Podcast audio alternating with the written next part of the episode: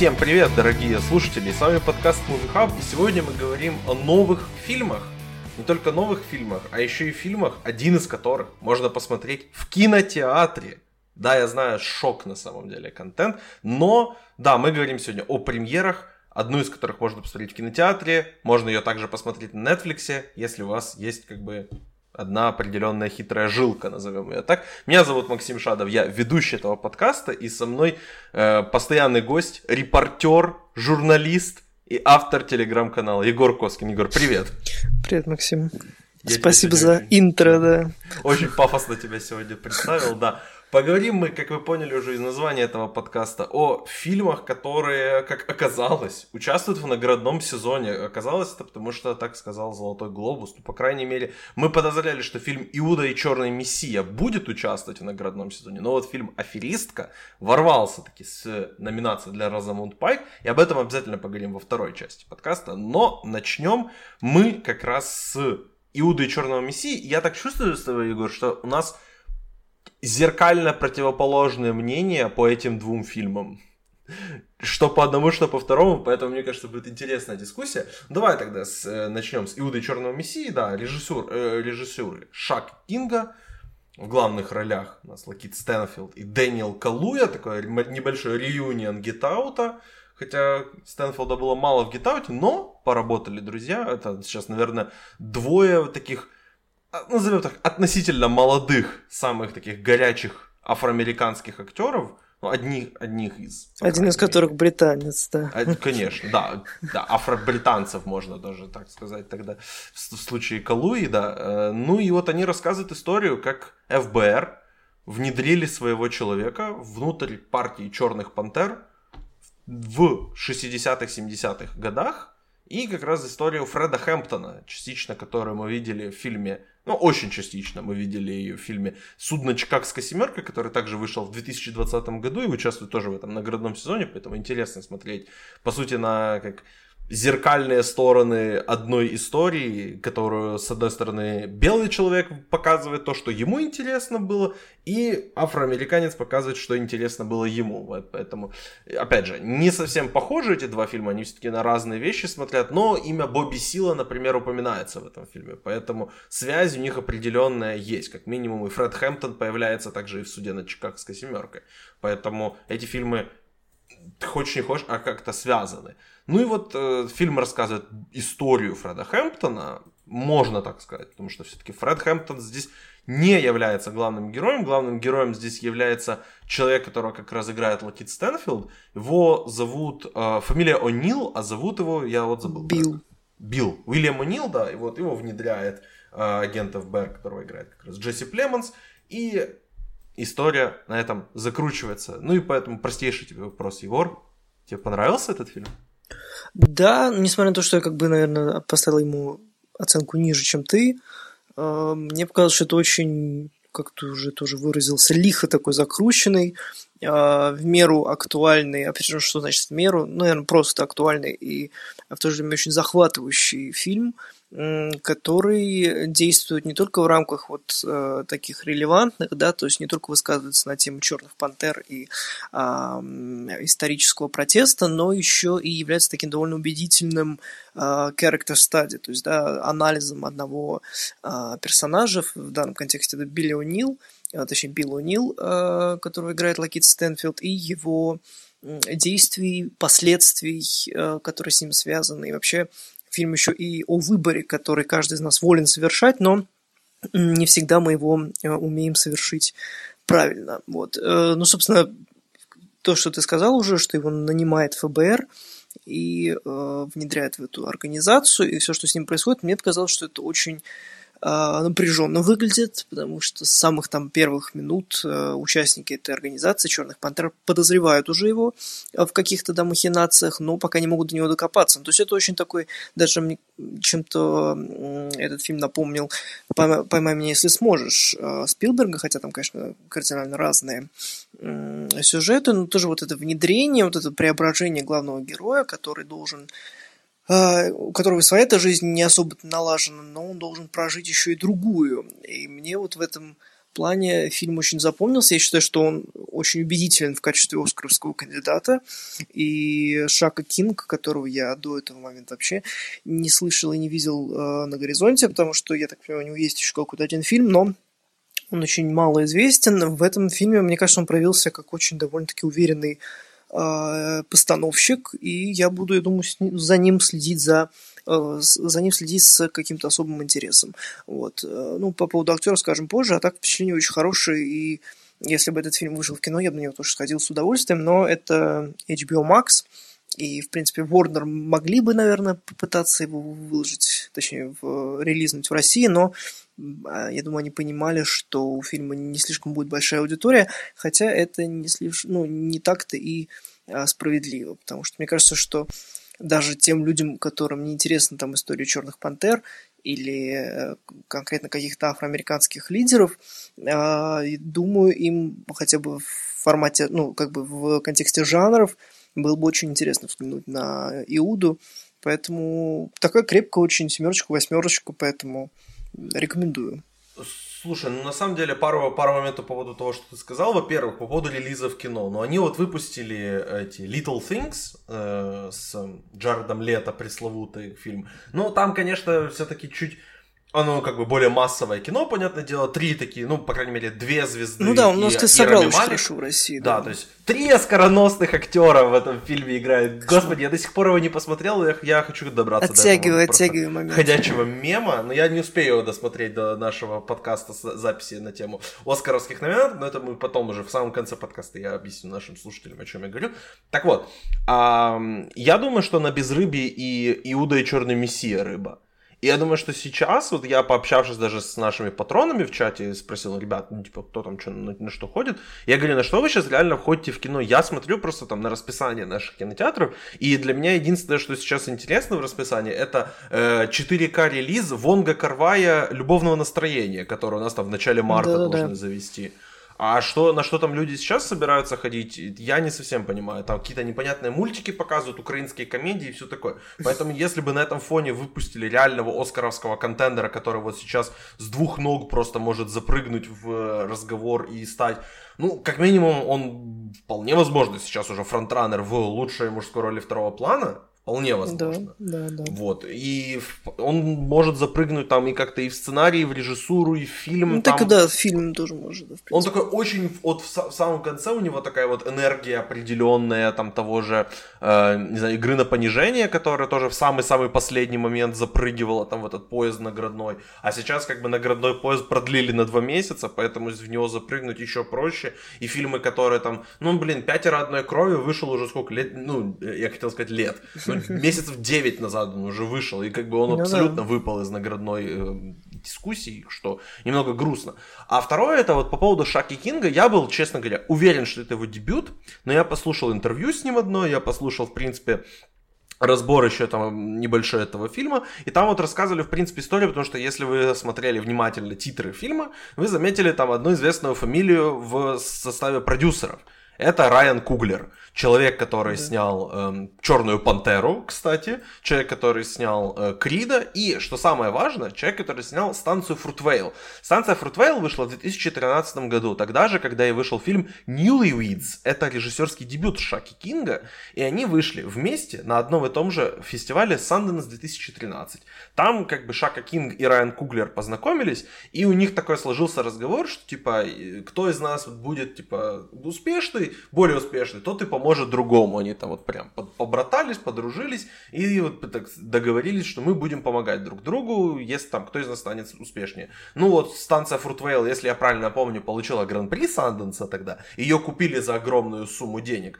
А Newlyweds никто не купил. Этот фильм до сих пор как бы он не был... У него нет официального дистрибу- дистрибутора. У него на кинопоиске 8 оценок не оценка 8 баллов из 10, а 8 оценок количества. Ну, может, на, на MDB, может, побольше. Ну, на MDB 362 оценки у него. То есть, по меркам MDB это очень мало. И, и как бы, я не знаю даже, если этот фильм где-то на торрентах лежит ли он, если можно или там на стриминге, где это его можно посмотреть или купить, посмотреть. Не уверен, не проверял. Но у него не было такого официального релиза. Я думаю, что, что вполне возможно это исправит э, какая-нибудь студия сейчас, которая там купит этот фильм. И тем более, если какую-то награду получит э, на Оскаре Иуда и Черный Мессия, то этот фильм наверняка тоже получит так, определенный релиз, определенный толчок от какого-нибудь стримера. Вполне возможно, что такое как, случится. Да, как было с Кэти Янь, например, постановщицей «Хищных птиц», который, чей фильм недавний «Мертвые свиньи», он как раз вышел на Муби, по-моему, и тоже его никто не мог увидеть, э, хотя картина очень сильная.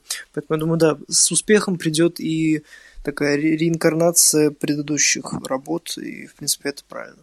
Да, Шака Кинг в основном работал на телевидении, он там э, снимал сери- эпизоды сериалов, сейчас даже скажу, э, там не очень там «Земляне», «Кайф с доставкой», Выскочка, то есть там были несколько таких у него ролей. Выскочка, кстати, сериал с Эйди Брайант из СНЛ эм, в главной роли, интересно. Может, даже не стоит, стоит обратить внимание. Но, ладно, вернемся уже все-таки к нашему субъекту сегодняшнему. И э, действительно, что мне больше всего понравилось в этом фильме, это, ну, скорее всего, если как бы убрать очевидное, это Дэниел Калуи, он наверняка однозначно как бы главный победитель этого фильма, то это просто энергия и жизнь, с, как, с, которой, с которой этот фильм снят. Фильм постоянно движется. Это хоть и байопик, и он как бы сделан не то чтобы в традициях и канонах, но с уважением этих традиций и канонов вот жанра байопика. Он так, так и сделан, как бы. Он не пытается там как-то инверснуть систему. И у нас были уже примеры байопиков, когда главное, казалось бы, действующее лицо, самый интересный персонаж байопика не является первоплановым персонажем этого байопика. Вот было так год назад с байопиком о мистере Роджерсе. Это, конечно, в том случае мне показалось ошибкой, но в том плане, что есть как бы такой вот момент, ну и тот же самый известный пример, естественно, это Амадей, где Моцарт чуть ли не, ну, он там полноценно второстепенный персонаж, это фильм как бы про Сальери. И здесь то же самое, у нас Билл О'Нил в каждом кадре этого фильма, не эм, Фред Хэмптон. И это интересное решение, потому что мне кажется, это работает на руку фильму, потому что оно подогревает интерес к тому, чтобы увидеть следующий раз Фреда Хэмптона в кадре, увидеть, как он говорит перед людьми. Потому что когда Дэниел Калуя выходит на сцену и начинает, или просто выходит на какую-то площадку и начинает разговаривать с людьми, это просто огонь. Огонь в буквальном смысле на экране происходит. Потому что то, что он делает, это круто. И то, как его умеренно использовал Шака Кинг, это тоже очень, очень большое достижение его. Согласишься? Да.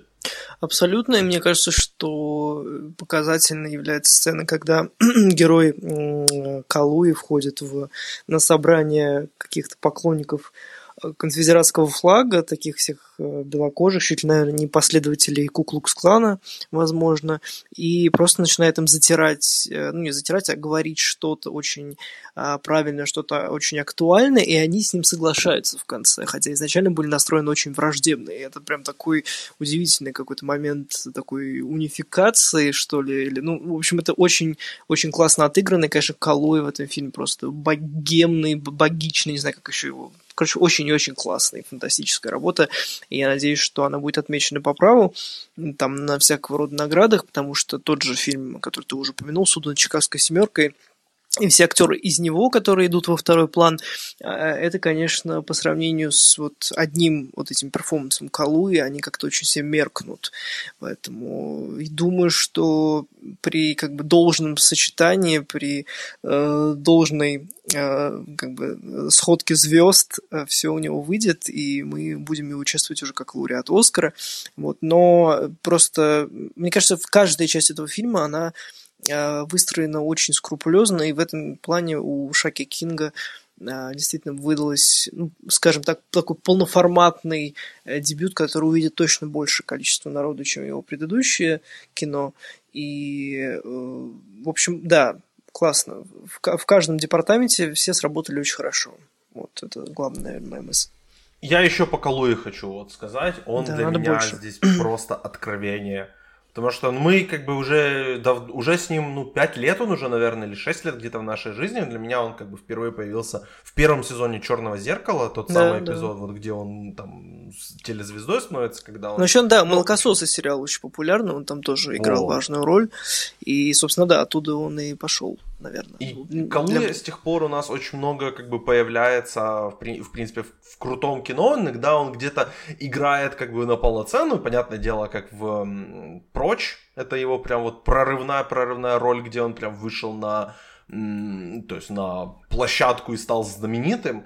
Вдовы, где у него относительно небольшая роль по сравнению с другими, но он там просто жжет. Он там mm-hmm. реально вытягивает все на себе. Стал Понятное дело, даже. Да, вот.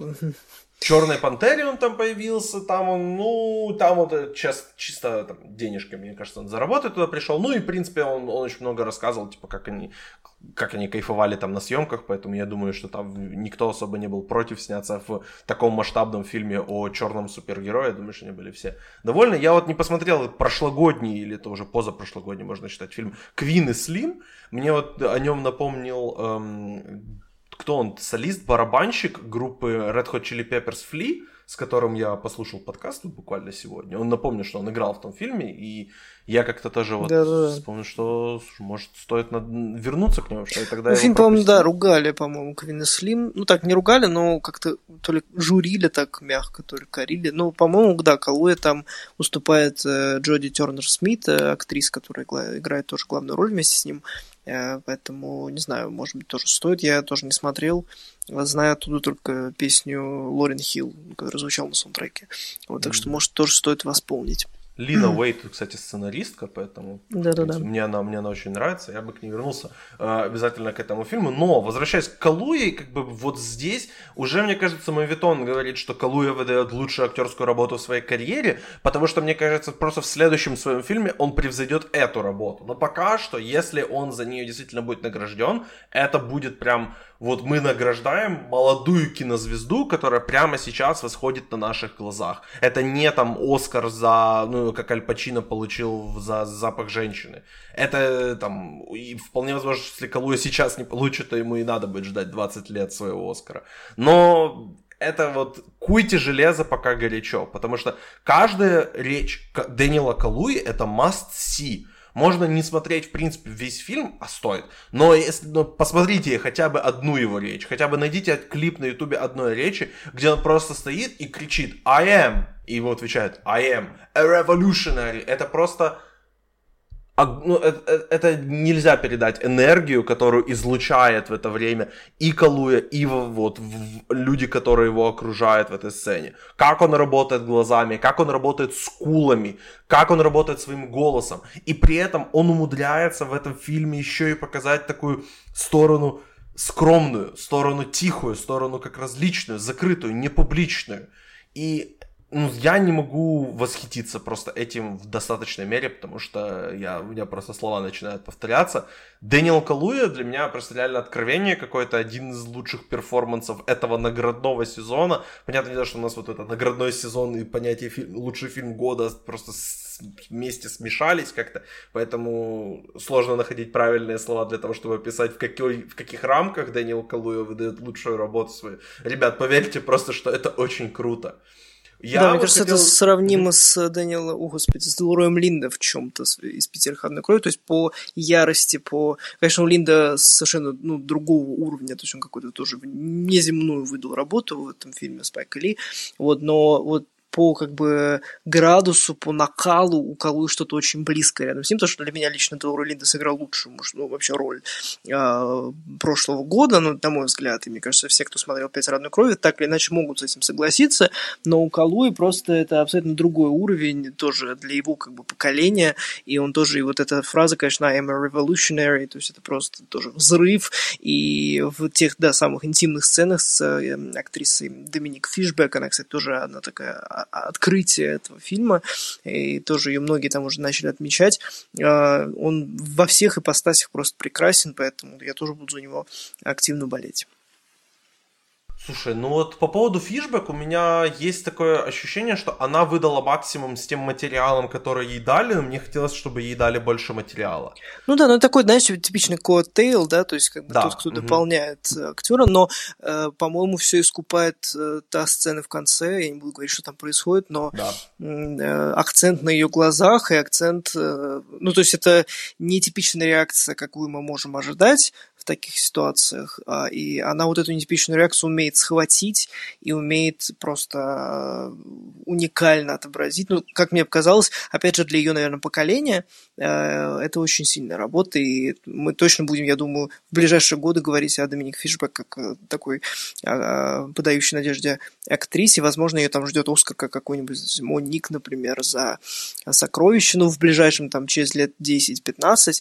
Вот. Но ее тоже коллеги по цеху очень сильно хвалили. Я уж не помню кто, но с кем-то она работала на площадке, ей сказали, что держись, девочка, скоро ты будешь тоже получать Оскары, потому что ты очень хороша. Вот, в принципе, так, наверное, и будет. У меня вот, э, прежде чем перейдем, как мне кажется, к одному спорному моменту, как минимум, а как максимум даже негативному моменту, а, я добавлю по поводу Мартина Шина. Он есть в этом фильме. Мне вот реально, как, насколько эти фильмы зеркальны с судом на очках с Космеркой, как же мне он напомнил Фрэнка Ланджело.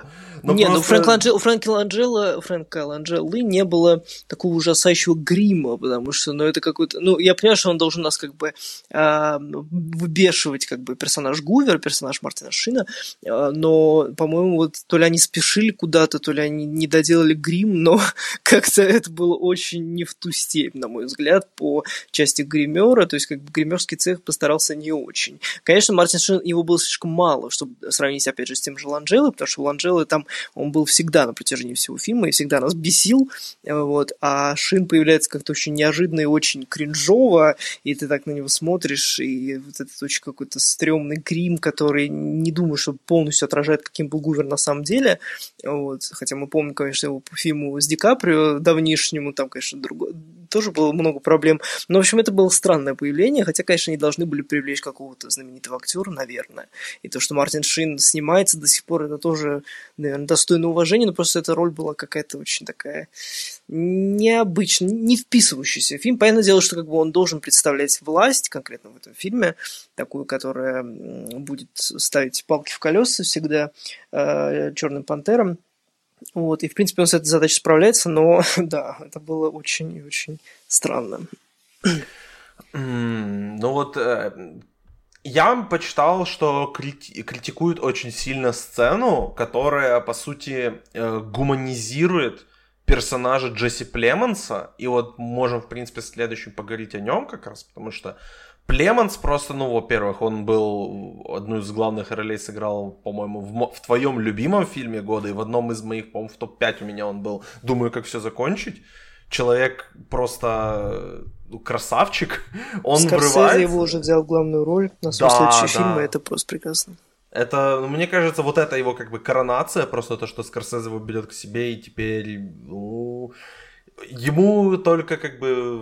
Ну, он тоже там, кстати, будет играть в ФБРовца, что интересно, и тоже будет такого не, неоднозначного. Но это, не забегая вперед в следующий фильм Скорсезе, но там тоже будет над чем поработать, но это реально большое будущее, конечно. Он даже отказался от фильма Джордана Пила, в котором должен был сыграть главную роль, э, Племенс, и вот перешел к Скорсезе, но я думаю, что Скорсезе отказывать было бы странно, даже если это Джордан ну, да. Пил. Я далее. надеюсь, Джордан Пил простит, как бы, но опять же, да. немножко У него есть Кики Палмер, разного... кстати, да Джордана вот. Пила в следующем фильме. Поэтому, Кики да. Палмер это которая была в Старой Гвардии? Ты так, Кики? И которая а, была Нет, в это Кики Лэ. Но Кики Палмер, она прославилась благодаря фразе, может, ты слышал, она описывала картинку с Диком Чейни и говорила, а, а, я не знаю, кто это, типа, sorry to this man, и типа, ну, это был такой мем тоже на, на, в интернете в прошлом году, но если ты не знаешь, по-моему, она довольно популярная актриса в сериалах в основном играла.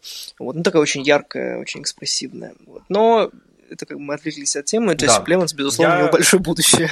Да, я по поводу Племонса, вот что хотел сказать. Критикуют очень вот эту сцену, где они встречаются с эм, Гувером в его офисе. Ну, да, да, Гувер да. спрашивает, вот у тебя там есть дети, там что ты будешь делать, если твоя дочь приведет э, черного к, к тебе домой, своего парня, черного парня. И он пытается его как бы, в общем, э, конкретно выразить свое какое-то отношение, мнение или предпочтение к белому вот этому национализму. И мне кажется, эта сцена из-за того, что... Мне кажется, просто, ну, можно ну, сказать. Ну, или, или так, как бы, Превосходство, да, вот этого, да-да-да. А, мне кажется, что эта сцена была добавлена чисто, чтобы как бы показать, что есть зло, есть зле, есть ультимативное зло, и что вот Джесси Племонс, его герой, этот э, агент ФБРовец, он не ультимативное зло, он просто как бы думает, Пешка, что да. он, да, служит там, чтобы остановить террор- терроризм там условно говоря.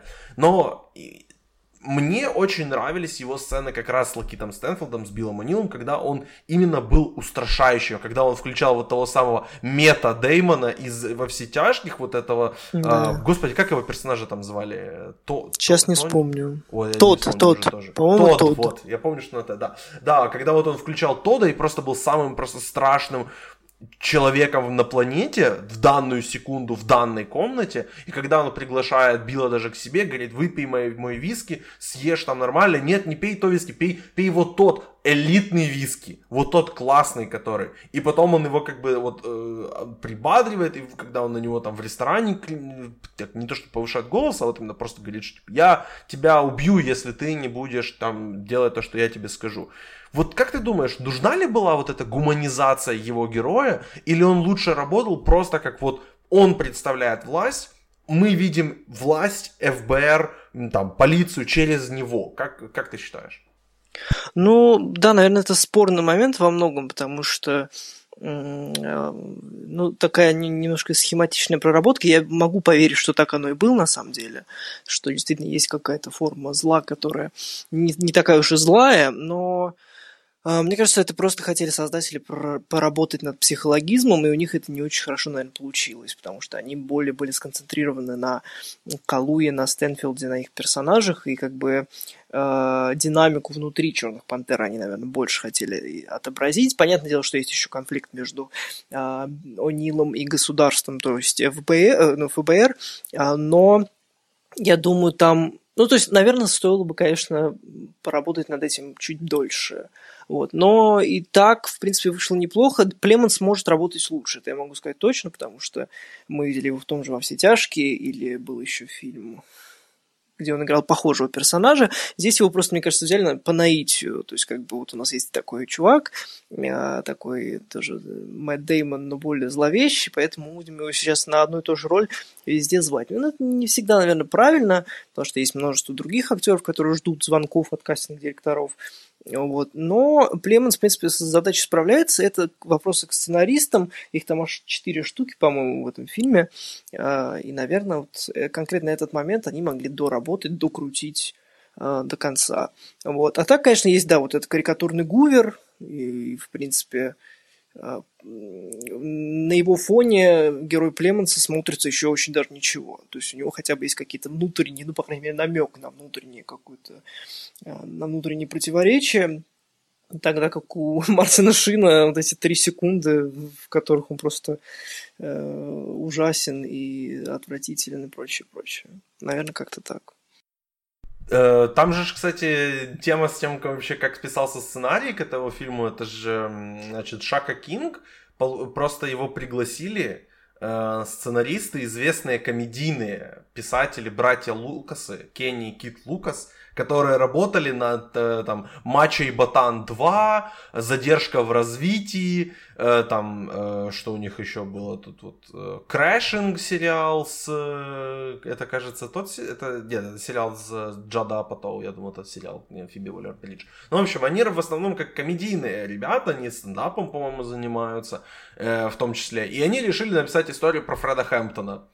И они написали как бы историю, пригласили Шаку Кинга, тот пригласил сценариста Уилла Берсона, и они вместе закончили работу уже над сценарием, поэтому в основном там как раз работали над, э, над сценарием к фильму Кинг и Берсон, а Лукасы просто были, как грубо говоря, продюсеры и люди, которые там набросали драфт определенный. Ну, story позвали... by это называется. Вот, story by, да-да-да. И они просто позвали как бы Шаку Кинга, вот, на, сделай из этого что-то приличное. Поэтому там, там это происходило вот как-то так. Значит, давай поговорим о, как мне кажется, сам, ну не то что самое спорное, но одном из таких спорных моментов этого фильма. Это то, что э, Биллу О'Нилу и Фреду Хэмптону на момент э, событий фильма должно быть 20-21 год. Значит, Лакиту Стэнфилду и Дэниелу Калуе, спойлер-спойлер, им чуть-чуть больше. Дэниелу Калуе 31, Лакиту Стэнфилду 29. Господи, Лакиту Стэнфилду 29. Какие же мы счастливые люди, что живем с ним в одно время, и он еще очень долго будет играть. Мы не поговорили, кстати, о нем, но я думаю, мы еще... Да, мне о нем, если честно, нечего сказать в этом фильме. Потому что он просто реально как вот как пустой бланк. Но мы можем как раз вот, обсуждая вот эту тему возраста, как раз обсудить и его. Э, поэтому Для тебя это было проблемой? Потому что когда в конце нам сказали, э, вот вы выдали как бы, пояснение к событиям фильма, там было сказано, что вот на момент событий фильма эм, герою Фреду Хэмптона было 21 год. У меня просто глаза на лоб полезли. Такой, в смысле 21? Это вот мы сейчас 21-летнего смотрели, и я вот, меня возник вопрос. Они попытались его загримировать под 21-летнего, и у них не вышло? Или они даже не пытались загримировать, и тут такая ситуация, как вот уже упомянутый этого выше «Пятеро одной крови», когда героев эм, как бы в молодости, не, вот, не которых да. их, да, их не омолаживали, их просто ставили в том виде, в котором были, и добавили к ним э, Чедвика Боузмана в молодого, который как бы показывал нам, какие события какого времени происходят в, в данную секунду. Вот как ты думаешь, это ошибка была, это так было задумано, З- зачем это нужно было, почему, например, нельзя было взять актеров помоложе, стоило ли брать актеров помоложе, раз вышло то, что вышло, и вышло так классно. Вот у меня очень сильно по этому моменту конфликтующее мнение, и мне интересно узнать твое, потому что, может, оно мне поможет сформировать свое мнение. Но мне кажется, они э, искали, наверное, более проэкспириенсенных, то есть как более опытных актеров, которые смогли бы вот показать всю палитру э, эмоций и Хэмптона, и О'Нила, и, наверное, они поняли, что молодые актеры, наверное, с этим не так справятся, как более такие матерые, как Калуи и Стэнфилд. В принципе, их, наверное, можно понять. вообще вопрос аутентичности, они будут всегда, опять же, может ли британский актер играть американскую легенду. И так было уже э, даже в прошлом году, «Одна ночь в Майами», да, Кингсли Бенадир тоже британский актер, тем не менее он играет американца Малькома Икс. Да, и Дэвид Айелова из фильма «Сельма», там он играл Мартина Лютера Кинга. То есть это постоянно какой-то дискурс, он очень странный. На самом деле, почему британцы продолжают играть американцев а, и особенно в таких очень известных и культовых, а, что мешает как бы кастинг-директорам немножко прозреть и как бы посмотреть на своих. Но это отдельный вопрос. Наверное, здесь они тоже решили а, немножко их так представить более такими зрелыми. Ну, опять же, мне кажется, вот в 60-х, когда происходит действие фильма, там вообще в другой эре там люди, наверное, взрослели очень быстро. И, наверное, можно понять, что как бы Калуя, ну, в таком, как, ну, короче, он в своих в прайме своих вот этих 20 лет, э, так или иначе.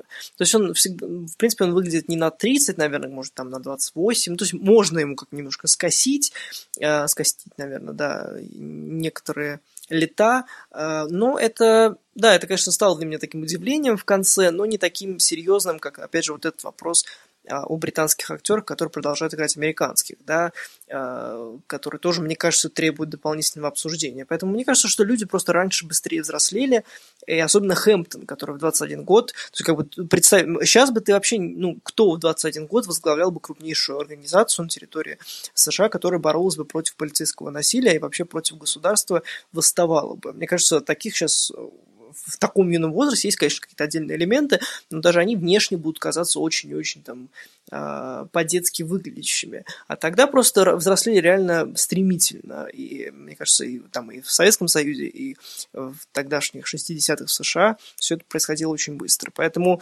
э, ну, это как бы, так скажем, не, не так серьезно, наверное, потому что а, Хэмптона играл, например, в фильме «Суд над Чикагской семеркой» замечательный актер Келвин Харрисон, и, в принципе, он мог бы повторить эту роль а, и э, здесь, э, в этом фильме, но, видимо, решили, что двух, войти дважды в одну и ту же реку будет too much, поэтому пригласили Калу и правильно сделали.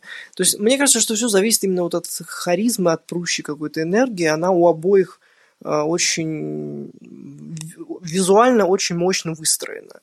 Поэтому и как бы насчет Стэнфилда, мне понравилась его такая некая дихотомия, то есть такая двойственность этого персонажа, э, его поступков э, и то, то интервью, которое он дает в конце, и э, те факты, которые мы узнаем о нем в конце, они тоже таким являются ударом, добивающим нас. Вот, поэтому по поводу возраста не думаю, что это стало такой большой помехой, но опять же, для каждого, каждому свое. Но опять же, э, пометуя о том, как росли раньше люди, э, можно это простить, мне кажется, кастинг-директорам. Да, в принципе, я с тобой согласен, просто мне интересно было вообще это, можно ли считать за... Не то, что это как контроверсия, ни в коем случае, это просто ну, да. как интересный такой... Больше контроверсия вот это да, как раз британцы против американцев, вот это больше, мне кажется. Не знаю, для меня это вообще никогда ну, не для было нас проблемой. да, да, понятное дело, но просто там это реально как ну, тот же самый Дэниел Де Льюис, например, может ли... Понятное дело, что может и должен, да, как бы, и никто спрашивать нас не будет. Ну смотри, одно дело, когда Дэниел Де Льюис играет в последнем из Магикан, и он играет э, коренного американца, если ну, я это вообще, помню. да. Это как бы... Это Сейчас бы дело. такое не прижилось. Сейчас, конечно, нет, в любом случае нет. Но я имею в виду, например, ну не знаю, если бы, например, украинец играл русского в каком-то русском фильме, или русский играл украинца в каком-то русском фильме, но если это не фильм «Крым», например, то да, я ну просто, думаю, что да, но это просто проблемы такие... не было бы. Тут. Ну да, ну просто это такие как бы видные фигуры, видные фигуры в темнокожей как бы истории, в, господи, темнокожей, а в афроамериканской истории, и как бы их уже там 5 или 6 лет играют британцы. И это тоже, ну, это в Твиттере на самом деле уже там бурно дискуссия ведется на протяжении, опять же, нескольких лет. Но реально и Мартин Лютер Кинг, и вот Хэмптон, и Малькольм Икс, они все почему-то в последние годы были сыграны а, именно британцами. Ну, такая и странная... Обама. Да, собственно, Бен, Кингсли Бенадир, да, Кингсли Бенадир играл и Обаму в сериале. А, господи, как Коми, правило Коми. Правило Коми, да. да. Кстати, ребята, вы знали, что Кингсли Бенадир не сын Бена Кингсли? Ну, это имя его, Кингсли. Кингсли же фамилия, получается, у Бена да, Кингсли, ну, а у Кингсли да, это. Это, ну, шутка такая была, Егор, это жутко, что ты делаешь? Подводя итоги, давай, уже подведем итоги, собственно, по этому фильму. Я очень остался под большим впечатлением, это такой очень драйвовый байопик, обычно ждешь такого, что будет какое-то такое сидение и очень серьезные мужчины, в общем, от байопика ты уже ждешь э, этого Darkest Hour, с Гэри Олдманом, уже привык как-то к этому. А тут вот вышло такое, что мне нравится смотреть байопики историй, о которых я практически ничего не знаю. Потому что если я что-то знаю, я начинаю свои то ли воспоминания, то ли мнения проецировать на историю. И когда, по сути, ну, насколько я знаю, в американских школах особо о черных пантерах не рассказывают. А если рассказывают, то очень там поверхностно. И о Фредди Хэмптоне там тоже не ведутся какие-то разговоры. Поэтому иногда, когда художественное кино исполняет обучающую роль, даже если, опять же, художественному кино не стоит верить, по крайней мере, не стоит верить ему там на 100%. Ему стоит, э, то есть на него стоит смотреть, его стоит поглощать как проект художественный, и потом уже идти изучать информацию, которая есть, благо, в доступе, и узнавать о Черных Пантерах, о Фредди Хэмптоне. Я думаю, что тоже этот фильм наверняка определенные углы сгладил, потому что здесь и Черные Пантеры, которые там совершали определенные вещи, которые, ну, не самые лучшие, назовем так, опять же, в этом фильме показана стрельба с полицией, и да, полицейские здесь выставлены расистами и ужасными людьми, но как бы я не говорю сейчас про Blue, Blue Lives Matter ни в коем случае, я говорю о том, что как бы наверняка Черные Пантеры тоже не были там прям все поголовно героями. И то, что подобные фильмы вообще поднимают эти истории, заставляют нас их обсуждать и потом идти что-либо о них читать, это уже, за это их уже можно похвалить. Ну, это такой вообще как бы базовый момент собственно, как художественный фильм, он работает прекрасно. Шака Кинг, ему уже все пророчат судьбу Райана Куглера, что он сейчас пойдет снимать высокобюджетное кино. Пускай. Я надеюсь, что он все-таки будет снимать и подобного рода фильма тоже. Не вместо, но тоже. Потому что мне интересно было бы посмотреть от него какой-нибудь там экшончик. Например, не обязательно это франшизный или Марвел какой-нибудь, но что-нибудь вот там интересное, какое-нибудь франшизное или IP-кино я бы посмотрел, в принципе. Что ты можешь добавить? Вполне с тобой соглашусь, и итог очень-очень классный. Ну, то, что это кино, поднимающее, опять же, актуальный вопрос, актуальные темы, звучит очень громко, правдиво и выглядит очень закрученным э, таким э, ладно скроенным триллером. И я думаю, что да, у Шаки Кинга есть шансы закрепиться в Голливуде и последовать по стопам того же Куглера, либо выбрать какую-то свою, свою траекторию. Может, он захочет стать следующим, там, не знаю, Джорданом Пилом, например, резко, или попробовать себя там в совершенно других жанрах. Но, в общем, думаю, что у него э, все будет хорошо. И э, в плане перспектив наградных, я думаю, что на Оскаре есть шанс тоже зацепиться за что-либо, хотя вот на том же Глобусе, по-моему, фильм полностью проигнорировали, кроме Калуи, а, тоже было и на САГ, Ну, в общем, посмотрим, досмотрят ли до дедлайнов академики это кино, и э, будем ли мы говорить о нем уже как о кандидате. Ну, на всякий случай, если не будут, у нас всегда есть премия «Золотой рулон», и там мы как Да, бы в этом исправим... году мы будем серьезными и да. постараемся. В этом году мы, мы чуть серьезнее подойдем, чем в прошлом, но обещаем не с, с, с огромным серьезным Не душнить, да. У меня есть несколько идей, на, на, на самом деле, как мы можем разбавить и сделать э, «Золотой рулон» более прости господи, сексуальным в этом году. Ну да ладно. Э, кстати, ты вот сказал, что Иуда и Черный, и Черный Мессия это и такой хороший добротный триллер. Вот, кстати, о хороших добротных триллерах. Давай поговорим об аферистке. Режиссера Дж. Блейксона, я не понимаю, что это за, что это за название, это как... Э, как Джей Джей Абрамс. Ну, как, как, да, как Джей Джей Абрамс, только одно Джей. Или как, э, господи, как звали того фотографа, который с, э, с э, Анни Свардой снимал фильм? Джей-Ар, да. Джей-Ар, точно, вот, вот это тип, типа такого, да. Э, значит, Розамунд Пайк, главная роль, на втором плане Дайн Уист, Крис Мессина, Питер Динклей, Джейса Гонзалес, много известных. Мне, мне очень нравится каждый раз видеть на втором плане Дэмиена Янга, актера, такой, мало кто знает его по имени, но он тот самый That Guy, которого все, все вот ты видишь, ты его сразу знаешь, тот чувак, который управляет одним из домов престарелых в этом фильме как раз.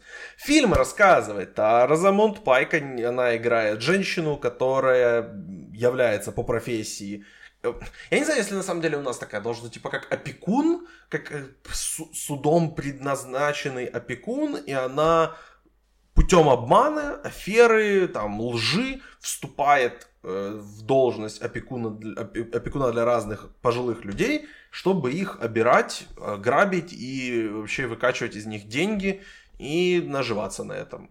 Но она в какой-то момент случайно подбирает не ту персону для себе, и после этого shenanigans ensues. Да. Э, я посмотрел этот фильм, Денис, кстати, посмотрел этот фильм, и мы с ним одинаковую оценку поставили ему. Ты поставил оценочку повыше. Что ты скажешь про аферистку? Э, не знаю, мне такое наслаждение доставило это кино. Я, ну, я смотрел его в кино, я смотрел, наверное, в начале февраля это было. Мне понравилось в этом фильме практически все. А, наверное, он провисает немножко в середине, но в целом это очень необычная завязка. А, это такой мир юридических проволочек. А, ну, опять же, там, может быть, Денис разбирается в этом лучше, чем я, но мне ну, для меня, как человека мало сведущего в, в этих э, сферах, э, было смотреть безумно интересно, как она действительно все это обходила. Возможно, у самого режиссера тоже возникли на стадии написания сценария какие-то там проблемы с этим, и он не все неправильно многое, может быть, подал, но из того, что я увидел, все было сделано очень увлекательно, с экшеном, с, с восхитительной вообще Розамунд Пай, которая вернулась вот к своей стадии такой э, фильма «Исчезнувшая» и повторила во многом, наверное, свою героиню оттуда, Эми Дан. А ее Марла, значит, э, просто икона стиля, постоянно курит вейпы и влипает, умудряется выйти там сухой из воды э, практически всегда – а, ну, в одном моменте она выходит мокрая из воды, но это там такой немножко спойлер уже.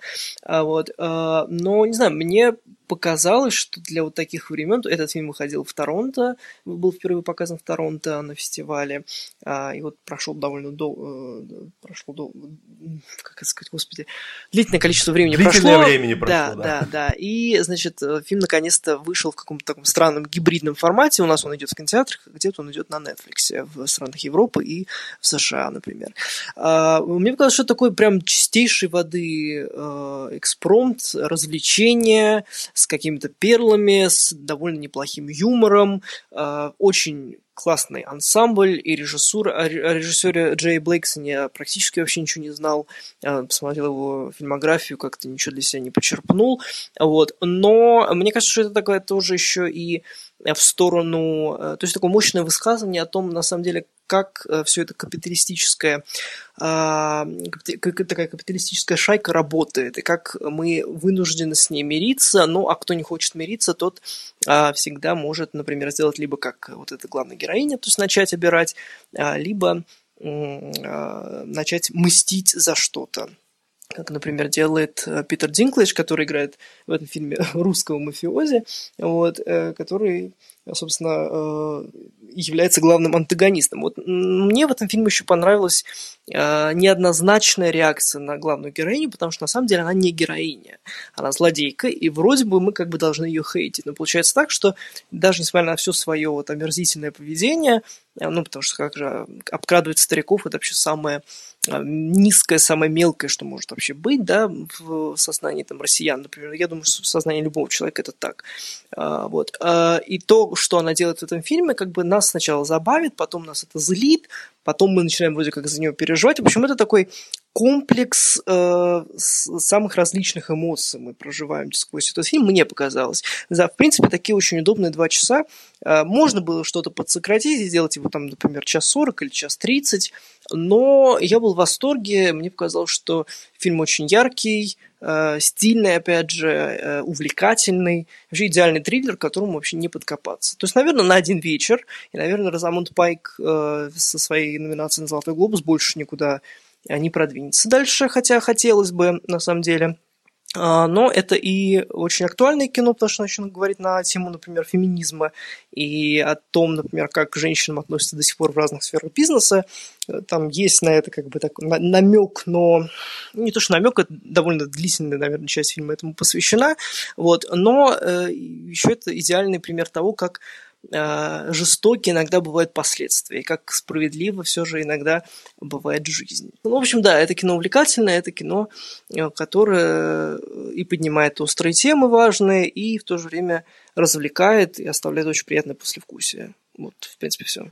Слушай, ну на, на, на тему поднятия острых тем, честно говоря, если на нее, на это как бы, если ты вообще эту часть пропускаешь мимо себя, она здесь настолько как бы вплетена в нормы фильма, что вообще на нее не обращаешь внимания, поэтому я даже думал, что мы не будем говорить о том, что там персонаж Розамонд Пайк здесь э, гей, а на тему того, что как бы она там вот продвигает какие-то идеи, ну то есть продвижение теории там феминизма и теории, ну не, Почему теории? Просто как бы она здесь феминистка, но она не говорит там, не, не, не горланит в этом. Ну, она хочет, чтобы ее вот эти... оценивали наравне с мужчинами. Как да, абсолютно, да. Но здесь вот это есть, но как бы это тоже очень... Это вплетено в, в сюжет так, что она не просто говорит, я женщина, уважай меня, она это там вот как раз как бы даже фактически как-то подкрепляет. И она говорит, что почему там, как типа э, взаимодействуют мужчины с женщинами, вот это, вот это упомянуто в сценарий, но я бы не сказал, что как бы фильм вообще об этом.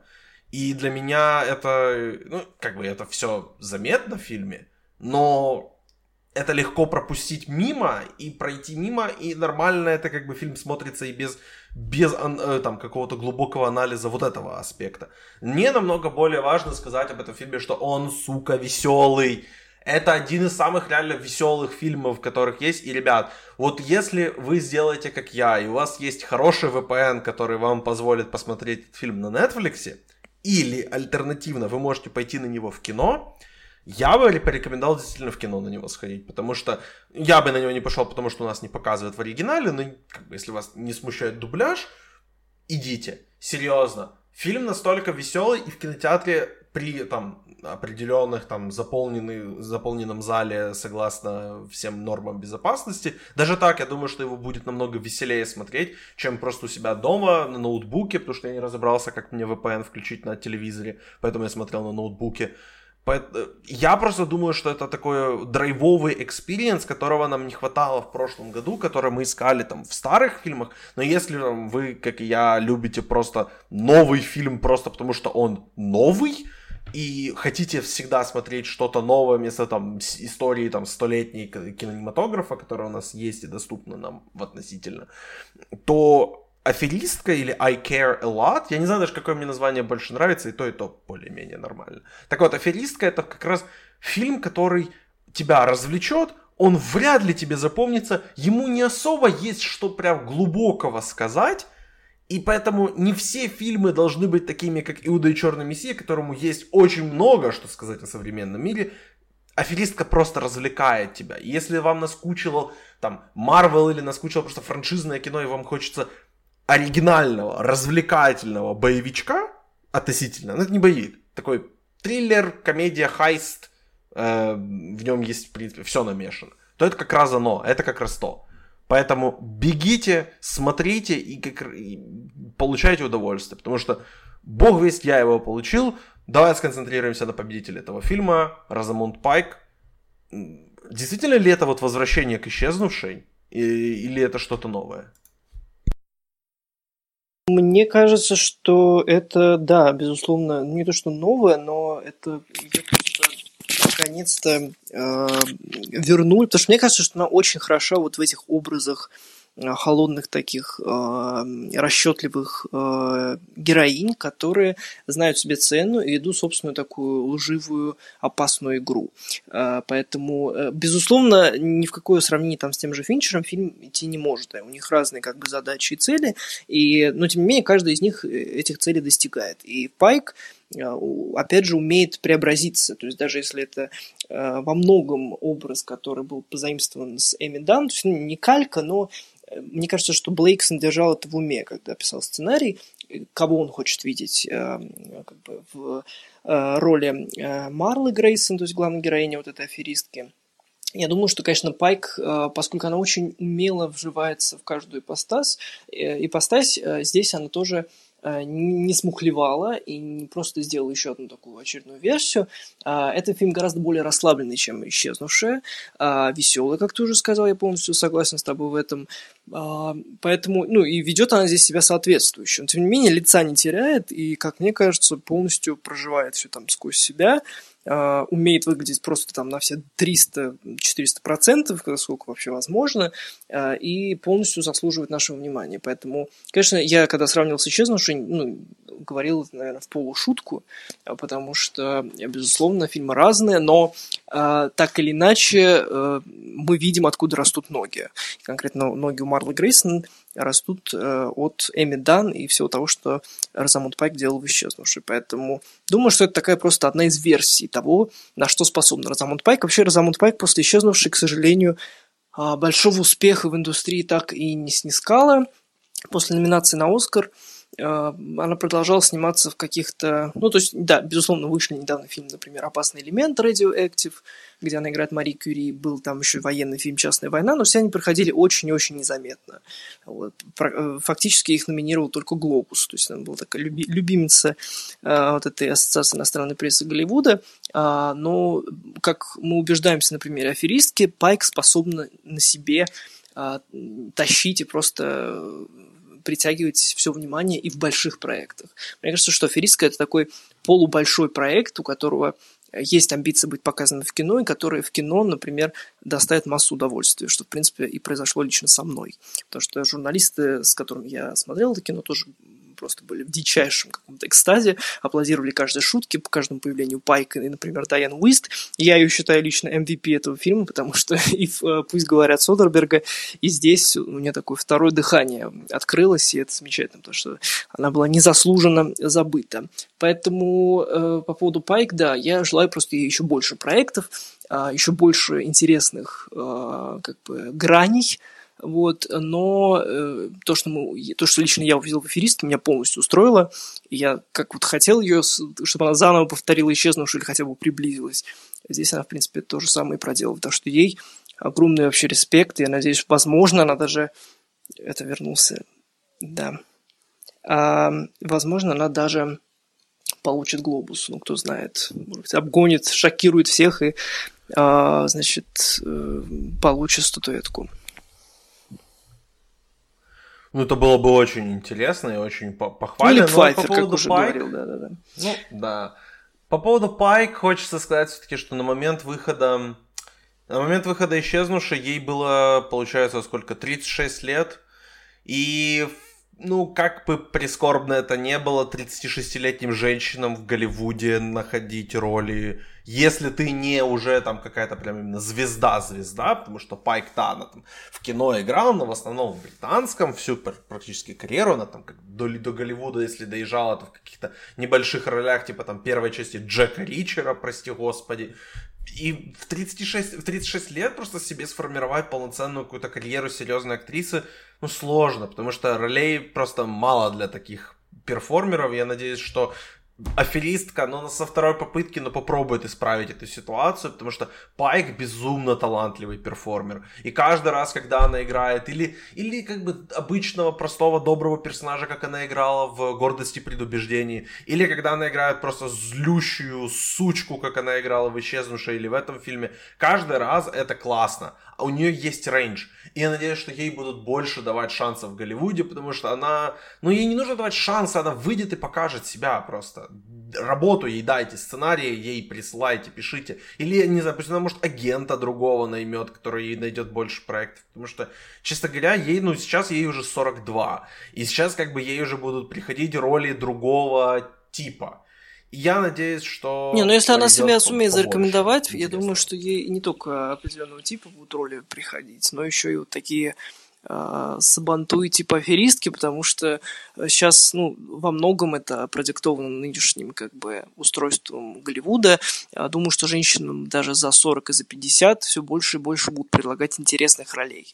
То есть, э, если ты уже зарекомендовала себя как актриса, пусть, может быть, определенного типажа, но которая способна нести на себе там и франшизу, и еще что-то, то ты будешь, э, сценаристы и продюсеры будут охотнее тебя видеть в каких-то других а, ролях, нежели там матери или кто-то еще. Ну, просто у Пайка еще такой типаж, очень холодный, а, наверное, очень отстраненный, но я думаю, что при желании она может тоже, как я уже сказал, преображаться и вообще чувствовать себя абсолютно комфортно в любом образе. Давай тогда по, по Уист пару слов скажем. Действительно, у нее какой-то год такой resurgence'а. Она прям вот врывается обратно на сцену. Я надеюсь, что тоже... Она, конечно, уже дама в возрасте и здоровье ей главное. 72 года. Но мы упоминали Мартина Шина, которому 80 вообще. Я думал, что, э, кстати, что и 80 уже. И 72, но это не так уж и много. Да. Ну, вот я думаю, что как бы люди работают еще в таком возрасте, поэтому если она хочет, надеюсь, что ей, опять же, будут приходить роли, потому что она а, здесь абсолютно не такая, как она была в «Пусть говорят». Здесь ну, она да. такая, с одной стороны, невинная, с другой стороны, когда мы понимаем, как бы приблизительно понимаем, кто она такая, мы понимаем, что она может исполнять и другую сторону медали, поэтому вот поговори ты о ней больше, потому что мне она запомнилась как какая-то вспышка, и как бы когда она на экране, это было круто, но я не скучал по ней, мне как бы достаточно было его ее там упоминания по имени и терки между э, персонажами Пайки, Эйса Гонсалес и там героем Питера Динклейджа. Мне этого было достаточно уже, чтобы быть заинтригованным, чем как конкретно ее видеть. Ну, может, ты меня переубедишь. Да не то, что переубежу, но просто мне было тоже абсолютно безумно приятно ее видеть, и она очень динамичная, она умеет вести и в, в, в самом кадре, в самой сцене включаться моментально. Это такая старая, наверное, школа. Сейчас таких уже не делают. Э, но просто она действительно была забыта, и у нее даже были проблемы с финансами. Не так давно она э, писала там какую-то колонку в э, Hollywood Reporter и говорила о том, что у меня буквально не хватает денег на аренду там собственного жилья или что-то такое. Ну, в общем, там какой-то был вообще кошмар для двукратной лауреатки Оскара это как-то очень э, печально и очень странно. И я думаю, что наконец-то продюсеры э, выявили и в, как бы выловили ее обратно в бизнес, и что пусть говорят, у нее есть там несколько совершенно убийственных реплик, что здесь э, она, ну, очень органичная, и она такая очень обманчивая, действительно, э, выглядящая а, дама, которая множество бед принесет на голову Розамунд Пайк, и их как бы диалоги это тоже одна из самых таких э, крутейших фишек э, этого фильма. Поэтому посмотрите еще и ради вот как бы такой э, легенды уже состоявшейся Дайан Уист, которая вот наконец-то нашла себя снова. Э, и я думаю, что мы еще ее увидим э, в каких-нибудь, может быть, сериалах. Сейчас тоже есть такой как бы тренд, что вылавливают и ставят там на какие-то важные роли в классных проектах, там, Netflix, Amazon и так далее. Но просто конкретно Уист, она просто, она, она делает это настолько effortless, да, то есть как бы без э, особых усилий, что ты просто восторгаешься тем, что она может делать, и что, она делала до этого, да, там в фильмах Аллена и еще где-то. А, поэтому я очень просто рад и всегда очень сильно переживаю за тех, кто был незаслуженно забыт и сейчас вот снова выныривает, да, и снова появляется на наших экранах. Поэтому, если вы поклонник, там, конкретно Уистели старой э, голливудской школы, например, какой-нибудь, да, э, и, и тоже радеете за всех незаслуженно забытых, то аферистка еще вот вам позволит напомнить, что есть такая актриса Дайан Уист, и она очень даже может э, сказать парочку слов так, что снесет башню там и у вас, и у Розамунд Пайк. Ну, когда, короче, когда Дайан Уист называет, например, Розамунд Пайк словом «кант», э, но это, мне кажется, это такой cinematic moment, то есть как бы можно после этого фильм заканчивать, все уже случилось. Или как в фильме «Пусть говорят» Содерберга, где она говорила в игре Scrabble замечательную совершенно фразу «Bow down beach», и это просто было таким каким-то свежим глотком, что ты просто аплодируешь стоя. Поэтому Дайан Уиз, да, кру- крутая, и в фильме очень э, идеально вписалась, ну, как мне показалось, опять же. Давай поговорим о моем лучшем друге. Я не раз говорил, что Питер Динклэдж это мой лучший друг. Я с ним лично знаком. И он не знает, как меня зовут. Я... Мне некомфортно говорить, в каких обстоятельствах я говорил, потому что мои слова можно перекрутить. Я работал в детском лагере, и, скажем так, Питер Динклейдж э, и его э, члены семьи бывали в том лагере, вот, скажем так. Если вы видели милые фотографии папарацци, где он со своей дочкой едет на скутере, вот, вот как бы да, я, я их знаю. Поэтому, да, Питер Динклэдж мой лучший друг. Э, ничего нового он здесь не сделал, к сожалению. Он просто был Питером Динклэджем. И как бы это нормально. В такого рода фильмах не всегда нужно что-то новое показывать. Не всегда нужно как бы... Ты должен просто прийти и отработать четко свои там реплики, это базовая какая-то актерская работа, конечно. Не сказал бы, что Динклэдж здесь, он неплох в том-то и дело, он не делает здесь какого-то там ничего нового, прорывного, крутого, он просто, ну, крутое делает, он приходит и просто он Питер Динклэдж, и это классно. Он пару раз там орет и бросается едой, и, и там бросается смузи, ну, это смешно но я бы не сказал, что он меня как-то впечатлил. Вот кто меня впечатлил, это Эйса Гонсалес. Во-первых, она здесь неузнаваемая, во-вторых, она здесь реально играет. Потому что даже вот пересматривая «Малыша на драйве», ну, она там больше презенс, чем она там играет. Здесь она прям вот играет. Тебе Что-то я не заметил, что, ну, сказать? да, как-то я, да, скорее не соглашусь, потому что мне казалось, что как раз-таки она очень так это схематично была прописана. Вот, ну, ну в качестве да, те же тропы, но в переносе как бы на э, гомосексуальную линию, что здесь она выступала просто в качестве девушки Розамунд Пайк, на мой взгляд. И при всей своей там внешней, внешней красоте я так и не раскусил, кто такая Иса Гонсалес, и раскушу ли дальше непонятно, вроде как она должна была там по каким слухам играть в байопике о Бобби Дилане с Тимоти Шаломе, и, может быть, там ей как-то удастся что-то проявить. А, ну, может быть, она вообще там не появится. В общем, для меня это просто какая-то пока не прочитанная книга, и, если честно, в аферистке уж кто-кто, но точно не она была так, таким уж э, образцовым примером актерской игры. Но, опять же, могу ошибаться, но просто она мне казалась... А, нет, она, безусловно, очень естественно, и в дуэте Спайк это очень жаркий дуэт, мне кажется, это очень а, проникновенный дуэт, а, но, как мне показалось, это не то, что могло бы быть. То есть, если бы кого-то пригласили другого, может быть, я как-то сравнил, но мне показалось, что она такая достаточно схематичная или, может быть, даже карикатурная. Ну, как бы, не знаю, может быть, я ошибаюсь. Не знаю, мне она не показалась просто какой вот такой токеновской девушкой бесполезной, которая просто бегает за главным Да, она не просто, она не просто вещи. бегает, да, но все равно бегает. Она сама делает тоже крутые, крутые, ну, да, крутые да. вещи тоже, поэтому как, как минимум это... Я по, буквально пару слов по Крису Мессини. Чувак мне очень нравится, то есть я первый раз его заметил в сериале Аарона Соркина «Служба новостей», э, тоже и смотрел э, Джули и Джулию, где он играет просто лучшего мужа в истории Земли когда он поддержит абсолютно психопатку Эми Адамс. Что ж такое, у тебя психопатка Эми Адамс, сучка Эми Дан в этой исчезнувшей, ты прям себе а что, не, а раздаешь нет, ярлыки, да. А ну что, нет, нет, она ну, гораздо блин. более сложный персонаж, чем просто такая ледяная сучка. Мне кажется, исчезнувшая как раз на это и, бил, и била в том Слушай, числе. если мы сделаем подкаст по исчезнувшей, там я более детально как бы пройдусь. Если нужно как бы одним словом описать, я нашел одно слово, поэтому не надо меня вот это здесь ловить на моих, на моих фразах. Я вообще здесь про Клиса Мессину Институт отмены, да, вы. Вот это не надо, не надо мне тут. Я, я, вам, я вам не... Кого там последнего отменили? Арми Хаммер, вот, я, я не ты Арми не ешь, Хаммер. Ты не ешь случае, своих, да, любовниц. Да, не-не-не, вот, да, по, по, по слухам, allegedly, не хочу, чтобы там на нас сейчас подали, подали в суд, там ничего. Так вот, я все это время говорил про Криса Мессину. Какой же он здесь классный, его вот эти костюмчики, его вот, вот этот Костюм вообще шик. То есть как так можно... Гливо. Я хочу себе такой костюм. Где Netflix?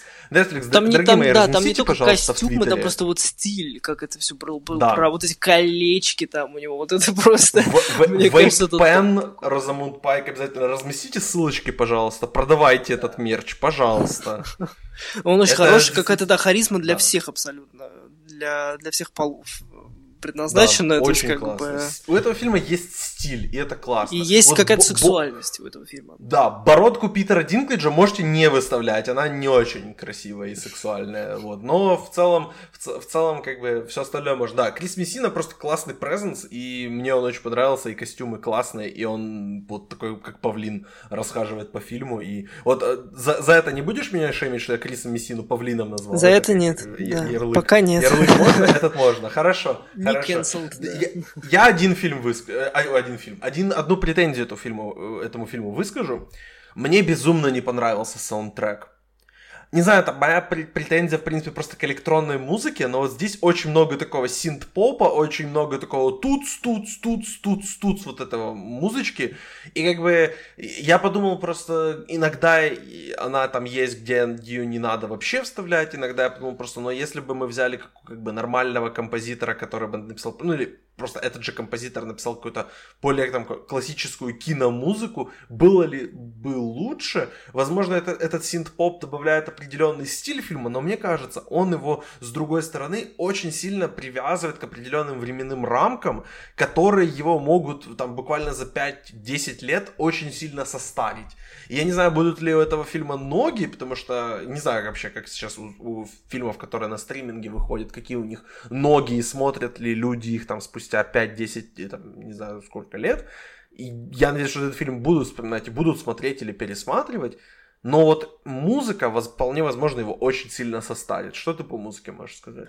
Ну, если честно, я как-то на музыку даже не то, что не обращал внимания, она просто как-то... Я помню, что она, в принципе, подходила под то, что...